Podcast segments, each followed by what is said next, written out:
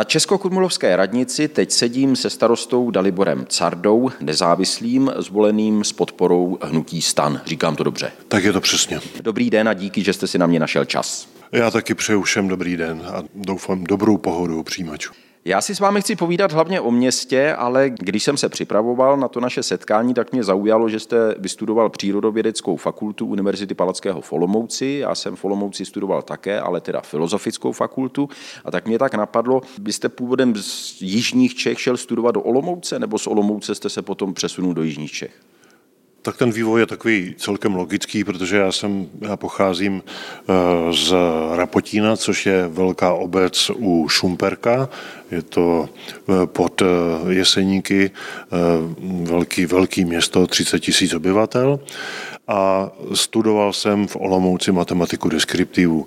No a v té skupině, kde jsem studoval, tak byla jedna, jedna pěkná holka, která pocházela z Větřní a pak ten život už přinesl tyhle ty změny, takže jsem se dostal sem do Českého Krumlova v roce 80. Letos už budete starostou Krumlova 10 let. Když se řekne jméno vašeho města, tak se většině lidí, asi nejenom v Česku, vybaví automaticky nějaký malebný záběr na historické centrum města, zámecká věž možná.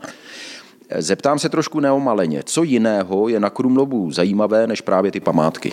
Tak já si myslím, že Krumlov je opravdu eh, velmi zajímavé město pro bydlení, protože je takové malinké, sevřené a přitom jsou tady prakticky všechny funkce toho klasického okresního města, takže spousta lidí, kteří se sem přistěhovali z velkých měst, z Prahy, z Brna, z Olomouce, z té Moravy jako já, tak kvitují to, že tady jsou dobré podmínky pro Eh, výchovu eh, malých dětí, že eh, se pohybují na sevřeném, sevřeném prostoru toho městečka a mají tu k dispozici prakticky všechny funkce, které potřebují pro dobrou výchovu dětí. To jsem zaslechl od lidí, kteří se sem přistěhovali právě z velkých měst, takže to můžu takhle referovat.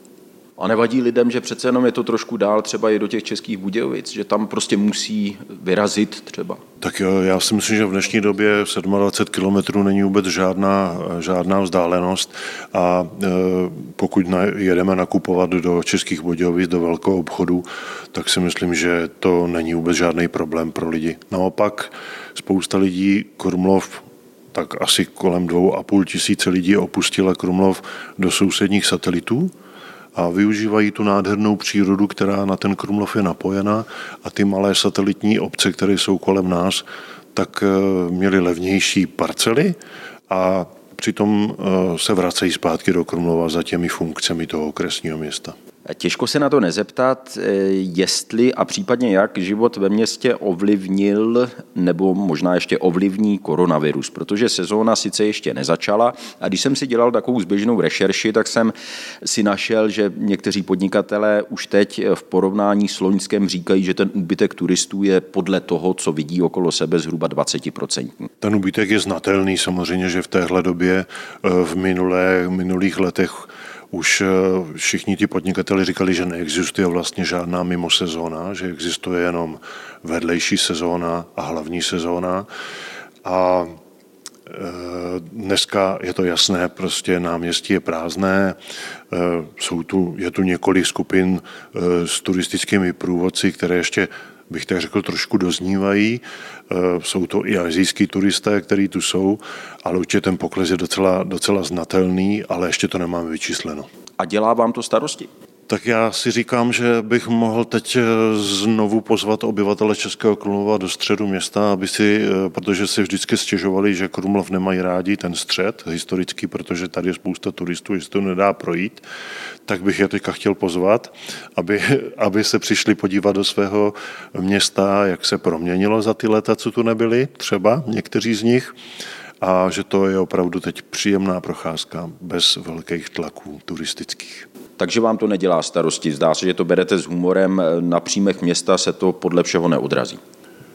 Tak já si myslím, že na těch příjmech se to asi odrazí, protože ten eh, daňový přínos, který, který z turistického ruchu máme, tak, eh, tak je, má vliv na rozpočet města a uvidíme, jak se to odrazí na, na tržbách z autobusů, protože ty jsme v loni nastartovali povinnou platbu všech autobusů, povinné vystupování na jednom výstupním místě a jejich rezervaci toho příjezdu.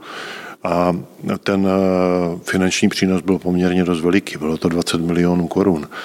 A bylo to jenom od od začátku června do konce roku, takže předpokládám, že bychom eh, mohli eh, při nekoronaviru mít ty tržby velmi solidní. A to asi poklesne, takže uvidíme, jak se s tím vyrovnáme. Vy jste zmínil tyhle příjmy, které jsou z autobusů. Každé město přitom dostává peníze jaksi na hlavu podle počtu obyvatel, ale potom má nějaké vlastní příjmy. Dá se aspoň zhruba vysvětlit, kolik procent z těch příjmů město má jenom třeba z turistického ruchu ve srovnání s tím, kolik dostává za hlavu, za dušičky, abych tak řekl. Tak samozřejmě ten příjem eh, eh, z rozpočtové určení daní je daleko vyšší než to, co získáme z, toho, eh, z těch přímých pladeb z turistického ruchu.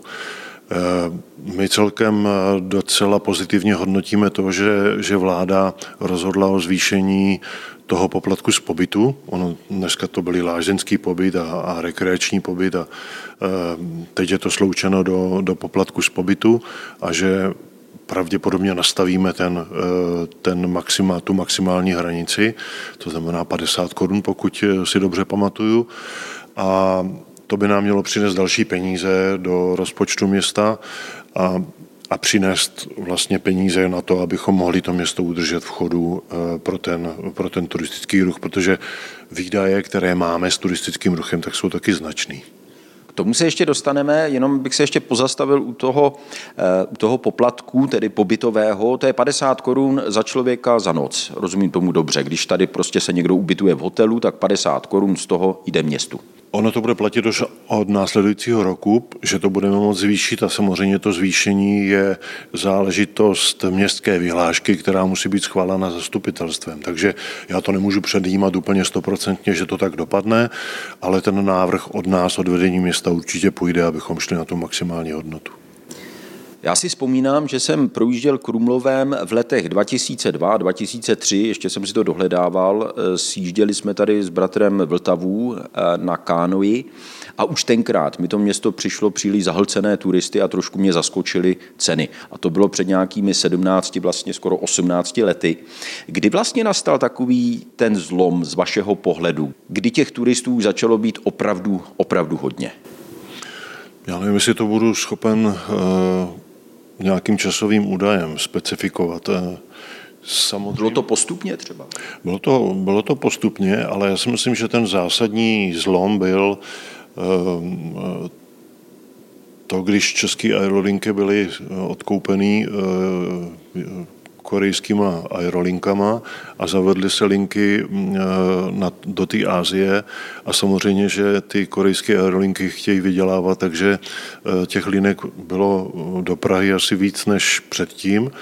A ty turistické bedekry jsou postaveny tak, že ten azijský turista má poměrně takovou, jak bych řekl, konzervativní přístup k tomu.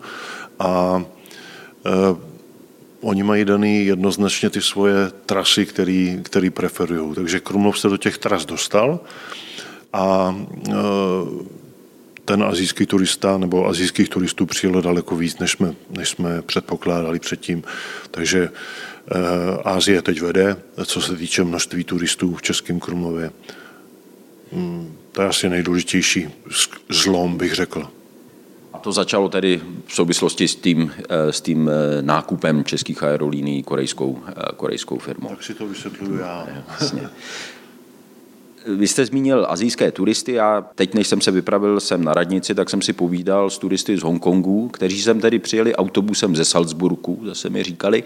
Máte třeba nějak podchycené, kolik zhruba z těch azijských, z těch zahraničních turistů jsou lidé z Číny, kolik jsou Korejci. Je to pro vás vůbec důležité tohle? Samozřejmě, že to nějakým způsobem eh, je vyčíslené. Já teď to, to číslo vám neřeknu úplně z hlavy, ale eh, my víme, že eh, když to řeknu, taková specifikace, ty ostrovní Číňané, to znamená Hongkong, Tajvan, Singapur a, a podobně, tam ta, ta azijská část ostrovní a Japonci, tvoří převážnou většinu těchto těch turistů, protože si myslím, že jsou to, jako ty turisté jsou postavený ekonomicky docela, docela vysoko a, a jeho korejští turisté tady nechávají docela dost i finančních prostředků, takže si myslím, že to, to je ta čínská klientela se hodně zvedala, je to hodně poznat, jsou to docela rozdílný, rozdílný turistický zájmy. Eh, většinou jsou rychle pryč z Krumlova, projdou, nakoupí pár drobností a mizí do, do dalších částí eh, Evropy. A ta Čína, ta Čína mi nepři, nepřipadá, ta pevninská Čína mi nepřipadá, že je zatím tak důležitá pro nás jako pro turistický ruch. Ono, každého člověka asi napadne, že problémy jsou v sezóně, v hlavní sezóně třeba s parkováním, ale musí to být obrovský nápor i na kapacitu města s ohledem na celkové veřejné vybavení, třeba na záchody, na kanalizaci. Co je z vašeho pohledu takový nejpalčivější problém, se kterým se musí to město vypořádat, když má takové zaměření na masovou turistiku jako Krumlov? Tak já si myslím, že Krumlov se docela už eh, velmi, velmi dobře přizpůsobil tomu návalu těch turistů, co se týče toho provozu. Eh, samozřejmě, že mm, velký problém eh, je odpadové hospodářství pro nás, to zatížení toho středu města množstvím turistů.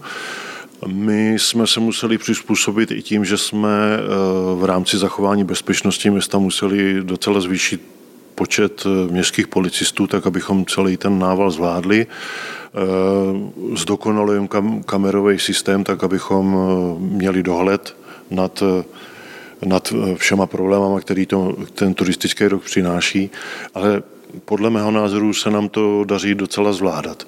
Samozřejmě doprava je velký problém, ale to jak si ta koordinace příjezdu těch autobusů díky tomu objednávkovému systému hodně tu, to dopravní zatížení zlepšila, takže na těch autobusových eh, zastávkách nebo bus stopech, jak tomu říkáme, eh, nevznikají žádné problémy. V tom eh, nejzatíženějším období v létě eh, vznikají, eh, vznikají docela dopravní problémy na našich dopravních křižovatkách, protože máme vlastně jedinou křižovatku, kterou projedou všichni turisté a všichni obyvatele města. Máme jednu křižovatku u Porákova mostu, eh, kterou projedou prakticky všichni. Musí projet. Musí. Oni jinou, jinou cestu nemají, když chtějí projet z jedné části města do druhé. A to je základní problém, který dneska řešíme s, eh, i s ŘSD, s ředitelstvím silnic a dálnic, aby nám nějakým způsobem pomohli tohle vyřešit a doufáme, že se nám to nějak podaří. Řešíme cyklistickou dopravu, pěší dopravu a e, takový tu, tu zátěž. Udělali jsme spoustu dopravních studií, které nám řekly, co máme dělat dál.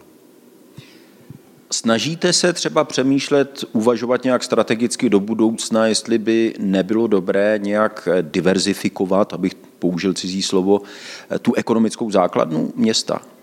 Eh, myslím tím, jste teď zaměření hodně na tu turistiku, což je naprosto pochopitelné, ale jestli třeba zastupitelstvu se neozývají hlasy, měli bychom se snažit třeba rozvinout, vím, že tady máte průmyslovou zónu, takovou menší a podobně. Tohle to jsem myslel, rozumíte? Takhle. Tak my tu průmyslovou zónu máme vlastně jako docela, docela uh, už obestavěnou, takže tam ty uh, firmy, které tam jsou, tak uh, mají velký zájem o to se rozvíjet, uh, zvyšovat počet zaměstnanců, protože jsou to, uh, některý z nich jsou světově vlastně velmi významný. Třeba Schwam, Schwam Cosmetics je firma, která vyrábá, vyrábí jediná na světě kosmetické tušky pro všechny ty eh, kosmetické firmy, které tyhle ty tušky jako kdyby eh, vlastně vydávají do světa, tak ty se rozšířily obrovsky, dvojnásobně se rozšířila kapacita. Eh, výroba, výroba dalších firm se zdvojnásobuje a mají zájem o tom, aby eh, rozšířili kapacitu těch hal a tím pádem zvyšují počet zaměstnanců. A my to dneska máme tak půl na půl.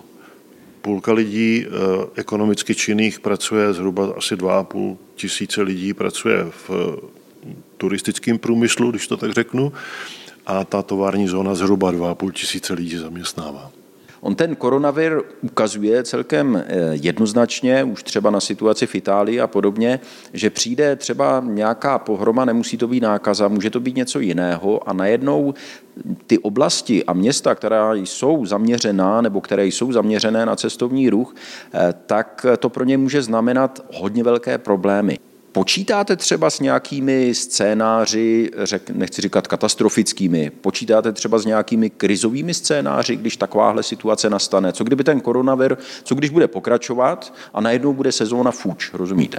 Já si myslím, že na to se nedokáže pořádně to město připravit, jestli eh, ta, ta krize kolem koronaviru bude další nebo bude měsíční, dvouměsíční, tříměsíční, pak by opravdu ta sezona byla kompletně pryč a ztráta těch jednotlivých podnikatelů by byla velká.